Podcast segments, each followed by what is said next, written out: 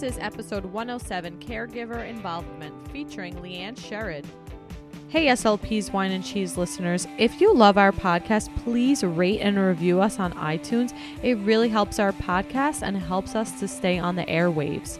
Also, be sure to check us out on Patreon, www.patreon.com backslash SLP's Wine and Cheese.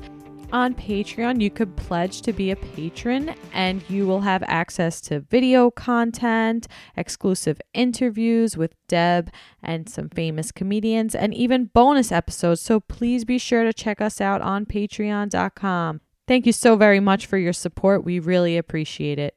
Cheers. Hello, everyone. Welcome to another episode of SLP's Wine and Cheese. I'm Maria. And I'm Deb. And here's our podcast. It's for the realistic SLP. Who is actively anti racism. Yes, And that's today, who we are. And today I have a tip from ASHA. This is leader.pubs ASHA.org. The link will be in the show notes. And their tip is to be open to changing and evolving. Did someone say your comment or action was racist? Do not respond with tears or denial. Listen and reflect. If you can't be corrected without being offended, you will never grow in life. All right. Oh, so good. yeah, that's our tip from Asha. Heard it from the horse's mouth. so today I'm drinking uh, Ruffino Chianti. It is a complex and deep red wine characterized by sweet cherry and red berry fruit notes. It's well balanced on the palate with uh, velvety tannins. There's it's delicately spiced with hints of tobacco, leather, cedar, and white pepper. And I think it tastes like wine. Cheers. Cheers to your tobacco wine. I have a straw. Hmm. I finally got my teeth cleaned because Oh. the dentist was closed with COVID and pushed Right. back all the appointments. So I am not staining my pearly whites right now. Uh, my wine is from Tuscany, Italy, and it's uh, quite tasty. So I vote drink it. And I am pairing that with a provolone cheese. Uh, provolone is a semi hard cheese, it has hints of nuts, salty undertones, and it is smooth and full of character. And I think that um, I want to be provolone cheese. I want to be smooth and filled with character and a little nutty. Yeah, you are what you eat. And I feel like you you are already those things. So Thank you. Am I smooth? you're smooth. Good. All right. Yeah. I think you're very smooth. You know, you drop your hints in there, and some people don't get them, but I get them. Oh, okay. Good. Just saying. And uh, I would have to agree that you are what you eat. So keep eating that. That sounds delicious. The nutty part for me, Yeah. for sure. It pairs well with the wine. It was actually recommended online to pair these two together, so I did follow those instructions. Good. I'm glad that you followed the instructions of how to get wasted. Just kidding. what are kidding. you drinking? I'm drinking a Sutter Home Merlot. It's this California fresh and smooth with black cherry flavors and hints of smoke and spice, Ooh. similar to yours. And Yeah. this one, I want to be this, right? Easygoing, low maintenance.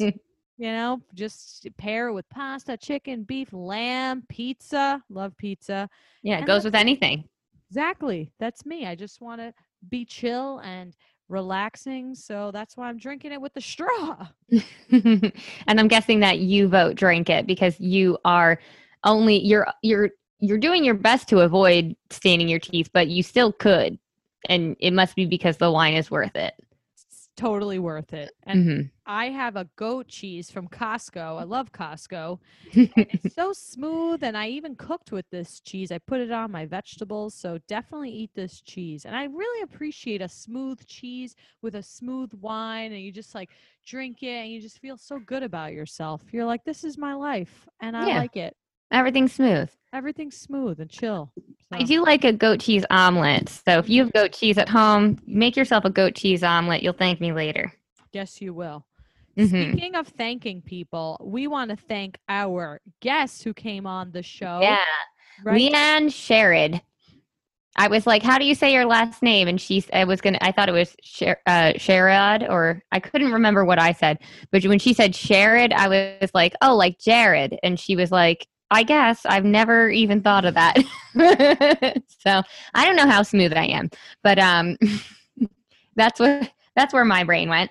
Um, and I felt like, yeah, I I can remember that name now. So you know, you got to do what works for you for your memory.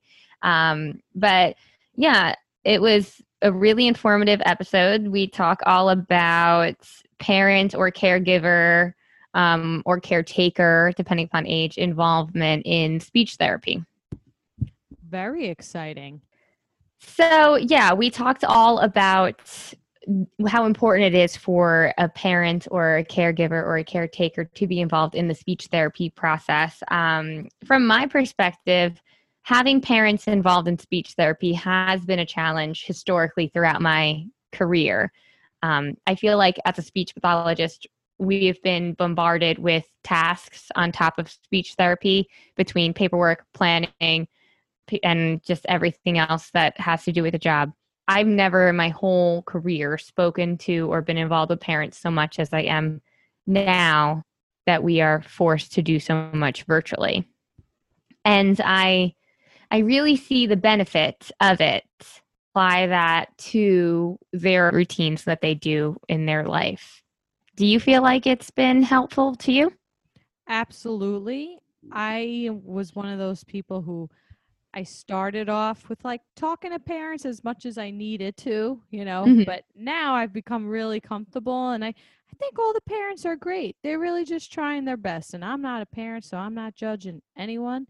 And I know they're trying their best and they're in it to win it and they're motivated too to help their child. So I, I really appreciate that. So I've been really looking at them as someone that's going to help me to do my job. So if you come from that, perspective like hey they're just here to help me they're not here to make my life more difficult right thought from your brain and come from that thought that they're here as my sidekick because this is who the kid spends the most time with this is who's going to carry over the strategies and who knows what they want more than i do or more than i think i do so mm-hmm. i found that when you look at them as your ally and your you're a lot more open to what they have to say too and you become like a team and it is a team approach and i remember mm-hmm. learning how slps work as a team and we learned that in grad school but like what does that mean? That means that you ask mom like how's he doing today? Or how's she doing today? And okay aside from these iep speech goals like what else does he struggle with? Like some really important questions to ask. Mm-hmm. and how do you include the parents in the therapy? Do you give them instructions and then you watch them do stuff or do you ask them to do like hand over hands? Like what what does it look like on your end? It really depends on the kids so for example maybe i'll model it a couple of times and then maybe the next session i'll be like oh do you want to try what we just what i did with him last time? Like that. So i'll like mm-hmm. maybe do model it the first time even maybe within the same session or maybe the next session just to have them more accustomed to like okay what is she doing? And what i usually do is i am explaining what i'm doing as i'm doing it so i'm like okay now i'm going to ask the same question but mom don't don't get because my biggest thing is like the phonemic cues like stop giving verbal cues you know mm-hmm. it helps when you sing it right it helps right yeah yeah yeah so it's not as rude right it just sounds like you are breaking out into song. This is a this is a musical number. Uh, yes. please don't answer for the child. Yes, please stop. No. Hit a high note. Um so I will. Mo- I'm explaining what I'm doing as I'm. You're like, it. stop with the phonemic cues. in the name of cues before okay. you break my data. Yeah, I had to do that. Sorry. What were you saying? No, I, I okay. love it. This is what I do. Yeah, I'm glad that you're picking up what I'm putting down here. Yeah, yeah, absolutely. I'm yes anding you. Great, thank you. Yeah, that's an improv term. Instead of like shooting down ideas, you're supposed to be like, yes, and I'm going to build on your idea. Ooh, I'm into yeah. it. I'm into that. I love improv. Yeah. Mhm. So I just explain what I'm doing, number one. Number two, I look at them, I like my ally. Number three, I'll have them do it. And number four, if it's a new skill, I will do hand over hand. Uh-huh. Or I'll um like for teletherapy, I'll be like, oh mom, did he point to the right one? And and a lot of times the parent, like let's say for the boom cards, right? If they're not getting it, they're like, no, say this one. And I'm like, it's okay if he clicks the wrong answer. So right, because like, then he's going to hear, whoops.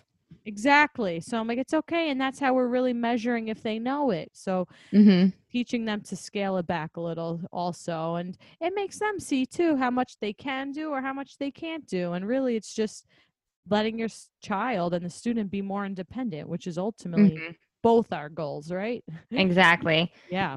So stay Cheers to tuned. that. the- yeah, cheers. Cheers. Very nice. Yeah, I know. We can't like click through. I have another cup. Here we go. Cheers. and I broke it. No, I didn't. Um, yeah, so Leanne talks about teaching, modeling, coaching, and then providing feedback. So, talking about what they're going to do, then modeling how it should be done, coaching them while they're doing it, and then providing feedback, like if there were any missed opportunities or if something could have been um, withheld a little bit further. You'll hear more about that um, in this interview, but stay tuned after the commercial break. This episode is brought to you by Smart Charts. Hey SLPs, are you sick of rewriting goals, trying to meet unrealistic time expectations, and navigating new therapeutic territories? Smart Charts is here to help. We have taken the guesswork and time out of goal writing and documentation. With Smart Charts, you can create personalized intervention plans, IEPs, and POCs with our easy to use goal writing tool track and save session notes and data instantly for all documentation needs. Yep, for your school, health settings, and even to share with patients of all ages through graphs and fun pictures for the littles.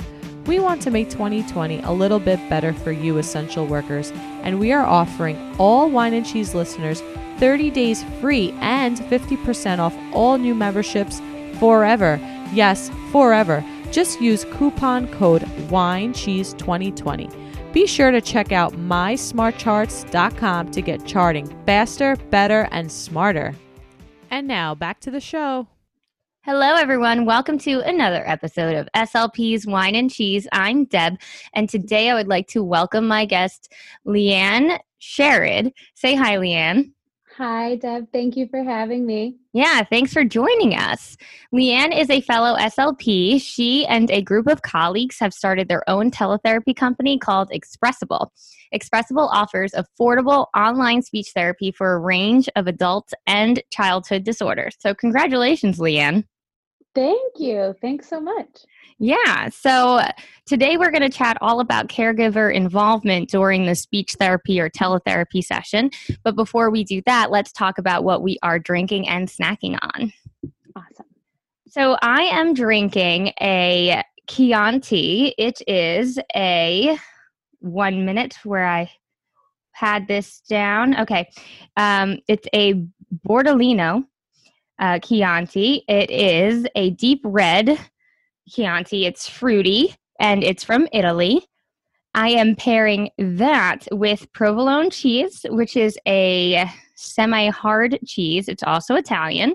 So I'm staying, I'm sticking with the same region. And uh, yeah, I vote drink it. It's very tasty and it pairs well with my cheese. What do you have? Wonderful. Well, I am actually getting a little fancy on everyone. I'm drinking a Brut champagne Mm. um, from South Africa. I'm very pro sparkling wine and champagne. I think we should normalize it and drink it on occasions that might not be that special because it's good. Mhm. Um, it is pretty dry. I guess bruts are usually pretty dry, which I like in a wine. So I'm definitely gonna vote drink it. Um, it's called Graham Beck. I don't know if that's if it's weird to like tell the name. No. Um, and then I'm actually not I'm not snacking on anything because I'm quite full from a late lunch. Ooh. It involved cheese. Um, I have the luxury of having a husband who is a much better chef than I. So he like really randomly whipped together homemade tomato soup and a grilled cheese with some turkey on there. So wow. I had my cheese earlier in the day and it was delish. That sounds amazing. My husband also does the cooking he has never made me homemade tomatoes uh, soup yet. I will have to get on that. Yeah. I get tomato sauce a lot. Ah, Okay. but yeah, tomato soup. Hmm, and that grilled cheese. hmm One time I went to a restaurant that had a grilled cheese, um, like a what is that called for salad?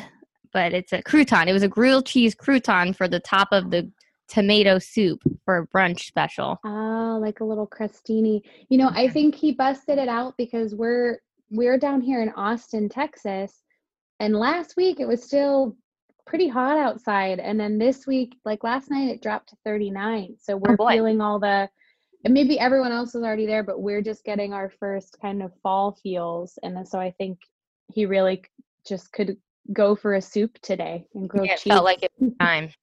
yeah. Makes sense.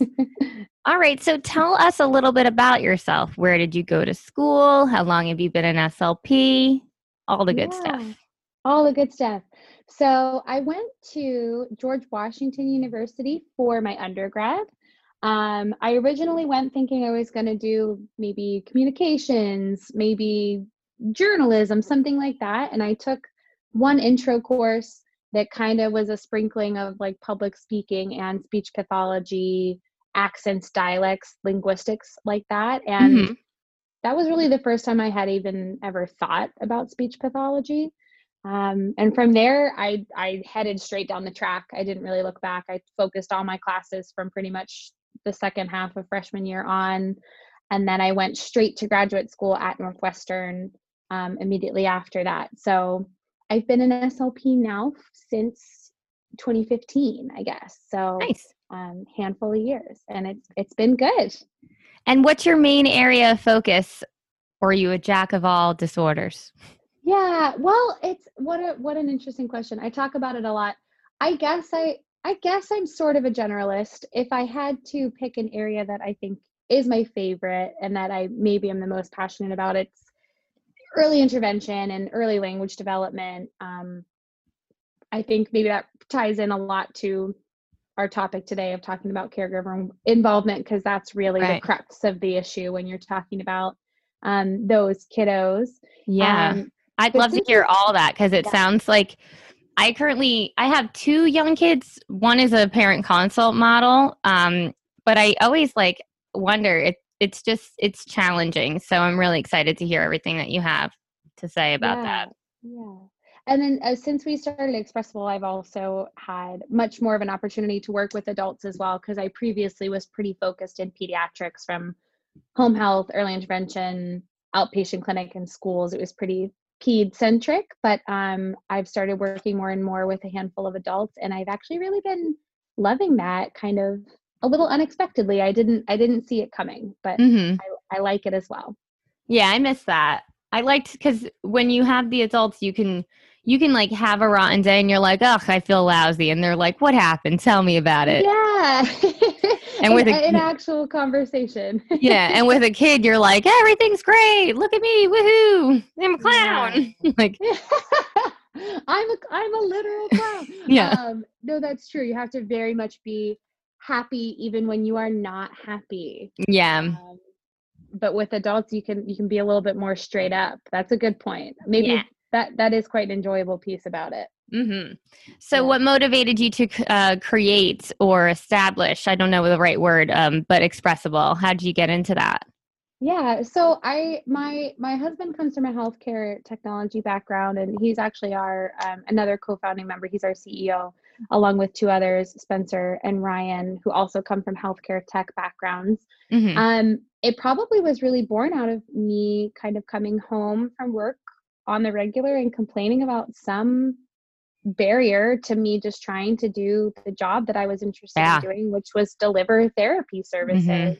Um, insurance being stymied by denials or waiting for new authorizations or you know they're dropping on and off their current plan so you can't see them hmm um Showing up and no one's there.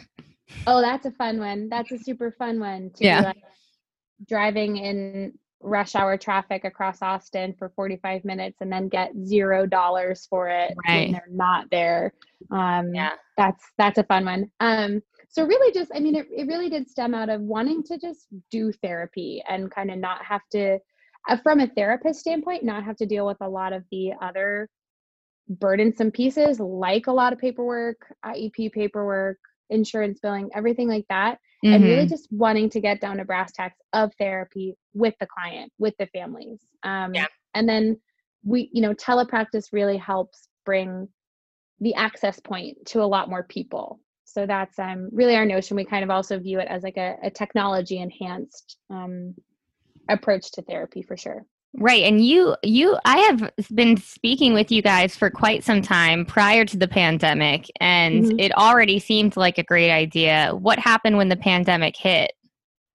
oh lord um it, well you know it's it's kind of a strange thing i would i guess i'd call it a if i was going to take any silver lining from Right. this weird time Mhm. would be that i think that it's really pushed the thinking forward on telepractice Yeah. telemedicine in general so um i think we definitely have seen a lot of a lot more growth than we might have expected or might have anticipated Right. um so it's it's been really exciting it's been pretty hectic Mhm. um And you already but- had a HIPAA compliant platform, which was like a huge struggle for the transition in the position that I'm in because I was like in school on a Thursday and then never went back. So it wasn't like the people that I was working for or anybody in New York City had any sort of idea or plan. And it was like Zoom is okay one day, Zoom is out the next day, but you already had all that stuff. yeah we did we were already kind of set up to rock and roll which was very helpful i know we chatted with a couple other people just about um i think i think what i wanted to share with everyone is i thought it was really important that therapists kind of stick to their guns about that stuff and not let either companies or schools kind of have them folding on it because i think it's one of those things that Yeah. it's hard to it's hard to walk back once it's out there if you're if you're getting to people in a non HIPAA compliant way like if you're just like yeah FaceTime me Skype Right. me Yeah. they're they're gonna want they're gonna be like well why can't we do that always and the reason Right. you can't is because it's a bad idea Right. um so you yeah have to we, just we start off right. Like just start off the way that you want to keep going. Mhm. Yeah, yeah makes sense. Yeah Yeah, so it's been great so far. It's been really good. I think that we're really excited about the um, the positive feedback that we get. Just um, whether it's families who maybe are accessing our services now because of the pandemic, but also we we get a lot of feedback like, "Well, I wish I wish that you guys existed sooner. I wish I knew about you sooner because Mhm. we've we've been looking for something like this. Like we live an hour away from our nearest clinic, so it's always Right. been a pain for us to get services or um like I, I almost cried reading reading reading reading reading one message from a family one day that said you know just really really effervescent, effervescently nice like you guys are heaven sent because they had been trying to get therapy for their um, young girl for years but never could afford it because they had to go out of pocket and Right, so, yeah. um we yeah we've been really excited um we're glad at the team that we built all the therapists that we have on the team um they're awesome as well so we're super glad to have everyone on board Yeah, that's great. And I would say that there are, I mean, despite it being a difficult time right now, there are um, several silver linings that I've witnessed um, as a result of the pandemic. And it mostly is the forward thinking, like you mentioned. Um, but I've loved that I have never talked to parents more in my whole career. I've never seen parents more. I've never been more involved with parents in this whole than this whole time. Um, I have like some kids, their parents right there, so they hear me every single day and what I'm doing, so they're more likely to use that those techniques and strategies in their everyday life. yeah.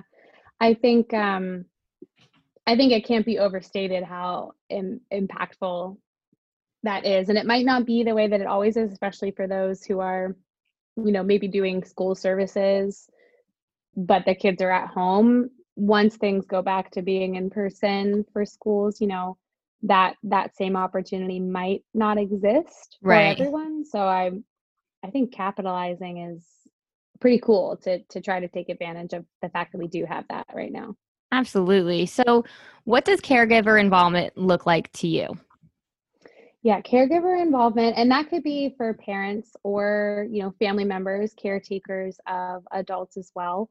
Um, it looks like education about what's being worked on, why it's being worked on. Sometimes I think that part gets missed.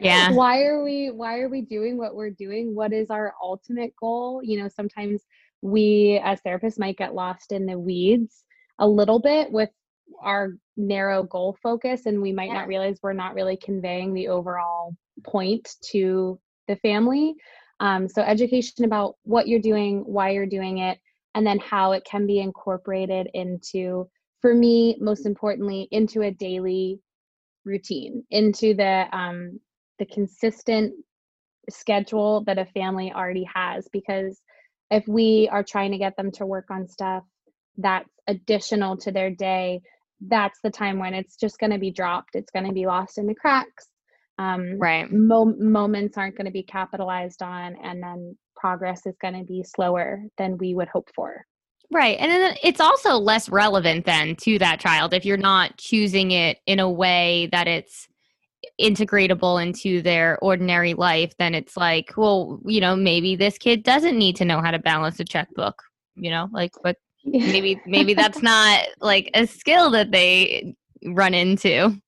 Yeah, definitely. I think when I if I look at it mostly from you know the younger kids, um I think the biggest the biggest thing the biggest example I think of with that early language population is um sometimes you know I think it's awesome therapists are coming to the table with lots of like fun stuff especially during this time with the screens. Um I come to mo- a lot of my sessions for those kids honestly with nothing. I Mhm. come with nothing because I want them to be in their space with their toys, the stuff they already have in their natural environment. Because at the end of the session, that's what the parent has then to work with. The parent Right. doesn't have my fun background screen. Right. Um, as as cool as it is to elicit some things in those moments, like sometimes the novel, sometimes the novelty is good to kind of elicit those things, but right. um, I really want to push it over to their space and and because the parents just going to be so much more likely to to pick up on it then, like you said, if they're yeah. sitting right there. So why is it important to have the caregiver there? Why can't the caregiver just be washing dishes at that point or like getting something done that they need to get done that they have no freedom all day? So like it's hard for the buy-in. So what is why is it so important? Yeah, it's important for the carryover. We might never be able to get the skills out of the therapy session if we don't have someone on the other side helping to bridge that gap. Um, I think so much of the time we're looking at our data, we're like, yeah, kids 80, 90% on that goal. And then we check in with family maybe and they say, oh, no, I don't see that. I, Right. you know, they never use that sound correctly when Mhm. I'm talking to them but the the whole point of the therapy is to get them using it all the time so the parent and caregiver education is really about bridging the gap to get those skills generalized outside of the therapy session So then do you set the instructions that, you know, at the commencement of therapy that the caregiver must be like side by side with the child? i do for certain i i kind of approach them differently so definitely like the the under especially for telepractice the under five population Mhm. Yeah, from the get go, I'm letting them know like it's going to be a team effort. We need you there the whole time, not only to help us stay in the session, Right. um, in front of the screen and not like wandering away or laying down, um, but also again, so like you said, Deb, like even just them. Even if I'm working with a five year old and I'm mostly communicating with them, even parent being there and hearing the same cues that I'm giving them, they can do Right. the same thing when they're trying to practice um the the really young kids those are the ones where i you know want to get that buy-in from the beginning that i might not even really be doing that much interacting with the child at all Mhm. it might be almost entirely you with them and me talking with you as a, a parent coaching model Um, and then some of the older kids, you know, yes, they can they can do the sessions independently, but um, when the, in the telepractice setting again, because we have that advantage, I want to do those really regular check-ins about here's what Right. we did today, here's what we worked on, here's what you guys can do to practice. And if they're in earshot, that's good because then they can hear how it was practiced. Exactly. Yeah. So, what does your session look like for a one to two year old? Yeah. So for a one to two year old working on anything, you know, early language, early speech, um, I might send. So we we have a HIPAA compliant texting service we use that's really handy. So I Mhm. might send a text like an hour or so before the session with an idea about something I might like the family to come to the session with. So Mhm. helping them helping them lay out a little bit of a sh- structure Mhm. um, sometimes I might say preemptively, like, we're gonna, why don't you bring maybe two choices from these toys and we're gonna work on um, verbal choice making today. So, kind of giving them a heads up, letting them think about what we're gonna be targeting um, Okay. so that it can start kind of stewing in their mind. Um, we'll start off the session and the whole concept of the um, the teach model coach feedback so Okay. talk about what we're going to do explain it um, at a level that's digestible to families i think sometimes therapists miss that too like we um, Can you give us a a little- little blurb, like what you might say for verbal choice making? Yeah, so we might say, um, we, you know, your kiddo's at the point where we know they can identify um, a cow and a dog, but they're not yet, imi- you know, they're not yet using those words with us. So in order to try to get them to use that, what we can do is show them just two objects at once instead of all the objects in the room. And we can model those so that we're getting them halfway there. So we show them cow, we say cow. Show them dog, we say dog. And then we wait for them to indicate which one they're going to want. Do they reach for the cow? If they do, we're going to wait. We're going to pull back and model again cow and wait for them to imitate. So, talking about wait time, talking about um, how it's okay to not immediately put Right. the object in the kiddo's hand. Um, and then, you know, usually in those moments too, I, I, I, I don't know about others, but I usually say if we don't get it after two tries, probably move. you know, we'll try twice to get them to imitate. If they don't, we'll model it once more and and hand them their choice and try with the next one because past that you're probably looking at some frustration. Right. Um, Yes, of course.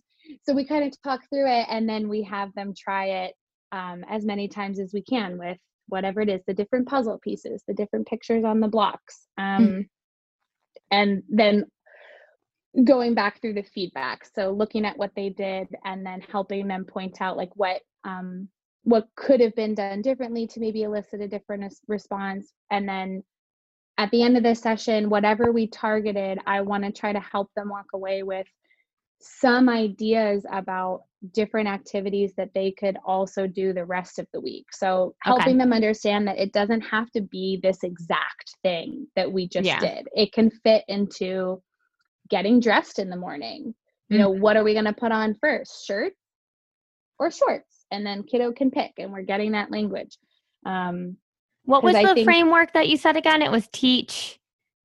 Um, let me see. I don't want to. I don't want to mess it up. There might be a better acronym that I'm forgetting. Oh, well, but I liked I what you said. I always think of it as teach, model, um, coach, feedback. Right. So explaining it, demonstrating what you mean, having them try it while you're coaching, and then kind of reconvening for feedback. Got it. uh, Yeah, that's to great. review. Even Yeah. if there's a better, I don't know if there's a better one. That sounds that's like a good structure that you could adhere to all early intervention Yeah. or just like any sort of consultative model that you're doing. Yeah, I'm trying to think. So that would be TMCF, which is not well, doesn't It doesn't, doesn't- make a word. so oh well, just do it anyway. It's still a good structure. Um, so I like, and I liked how you did it with like two toys. You're even giving me ideas, or you can do the clothes too.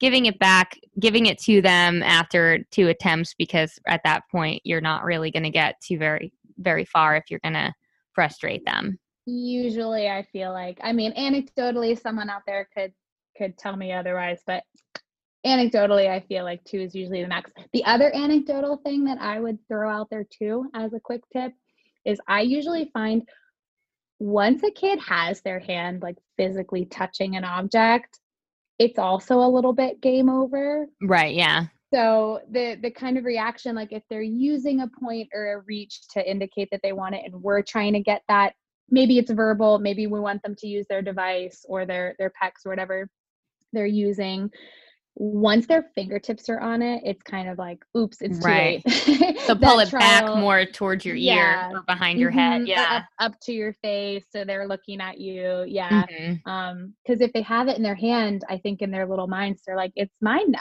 Yeah. I I have it. It's mine. Yeah, like, what do you mean? I'm on it. Yeah, yeah. No, Yeah. that makes sense for sure. Um, and then so I was wondering if we could go over a couple just like really practical tips or tricks that I love what you, you get you just told us anyone can do that in their next session. If you have anything else like that that you could give um, some like tips or pointers to apply to other people's sessions. Yeah, I think one quick tip when you're starting with families, especially again, this is framed for particularly those early language users.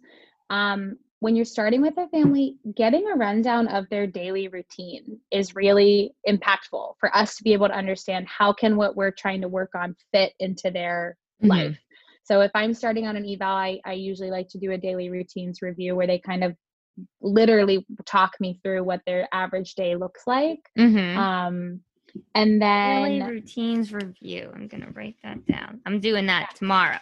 yeah, and not you know not just like the babies. It might be um, a kiddo on the spectrum who you're you're trying to establish more language with. Same kind of thing, working it into um, again because if it doesn't fit, it's probably not gonna get done. Right. Um, which is just because people are busy, especially now Exactly. in this pandemic. People are busy. Um, yeah. That's I why we need all these tips and tricks because we're busy. you can't Yeah, even think of all this stuff all the time. Um, I would say for the therapist as well, something that I learned recently, and this is coming from a telepractitioner.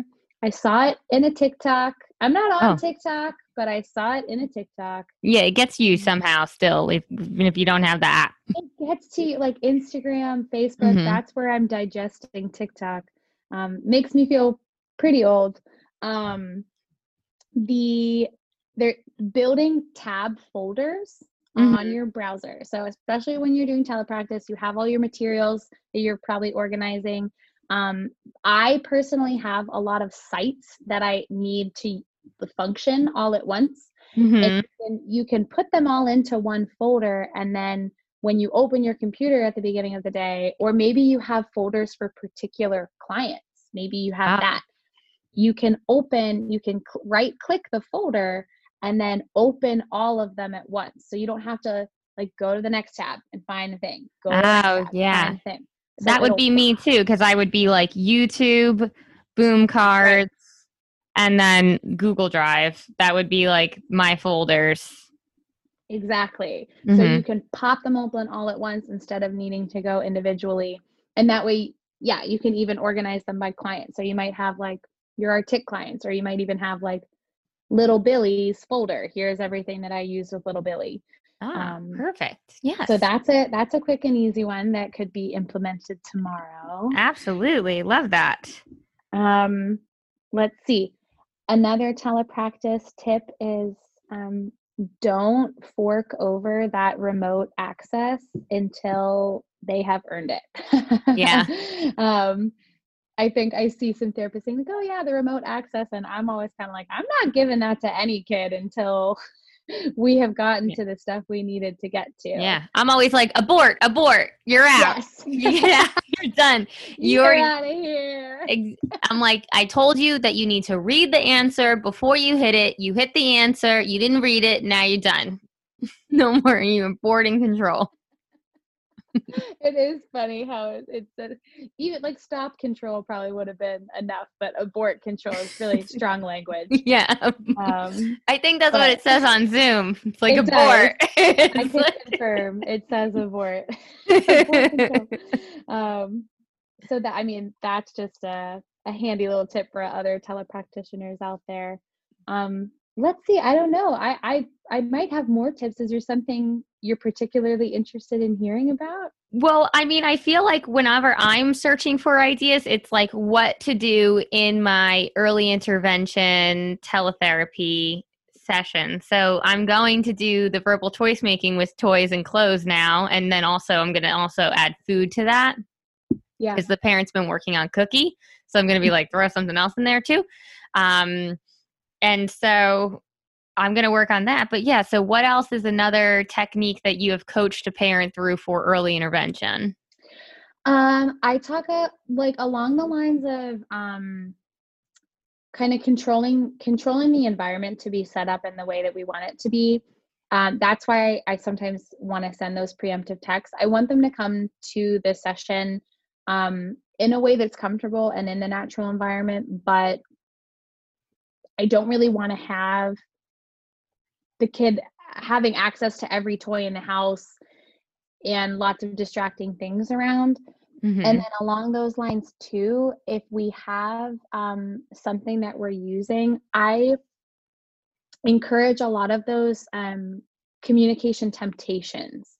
So containers that you know the kid can't open. You right. know, it's it's a bag that's sealed. It's a jar that's closed too tight. We if they want it, they're going to have to communicate with us to get it. Whether there's chips in that bag or puzzle pieces in that bag. Um, and then once we have the bag open, I also encourage. Um, I tell the family like, okay, you're going to hoard all the pieces Right. hoard them all. Yeah. You you get all them together. You keep hold of them because sometimes we'll just open the thing and then the pieces are all over the floor. Well, guess Right. what? If they're really in the zone and they're kind of interested in that thing, they could get a hold of those pieces and not have to talk to you for the next five Exactly. minutes. But Yeah. if you're holding and we're kind of setting up the situation, really breaking it down piecemeal for them, model single words at a time. We're doing natural language expansions.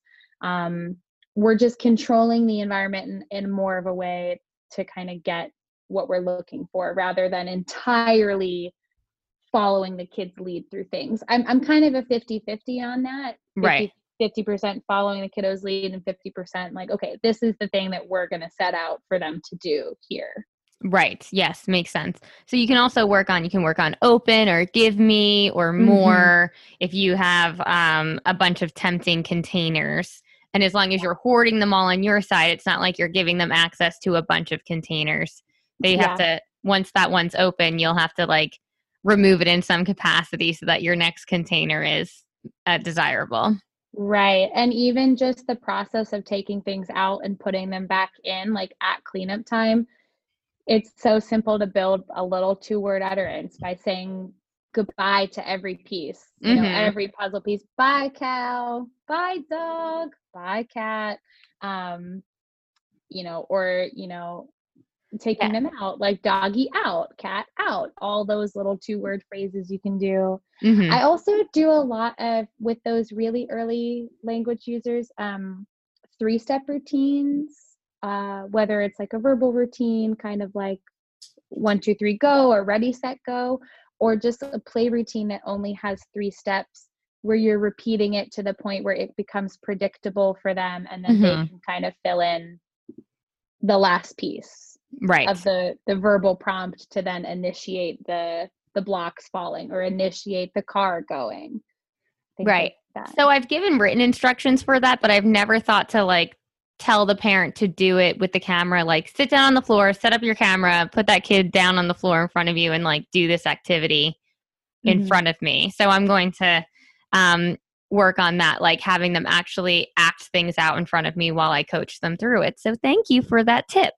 Yeah i think i think that maybe we underestimate families a lot of the time and then sometimes we might also get a little bit of that we're telling them about something or we've shared a, a handout and they might kind of do a little bit of head nodding, like, yeah, okay, right. I get it. Yeah. I get it. But then you actually see them try it and you see kind of all the little missed opportunities or breakdown moments where things aren't maybe going as well as they could. And so Right. I think it's important to actually have them try it out in front of you and get that feedback part of my terrible acronym that I did not build correctly. Well, I still like coach it. and feedback. I like it a lot. So it's it's staying. Um, what was it again? It was it was coach. teach, No, teach model Teach coach model. feedback. teach Maybe it's review. Teach model coach review.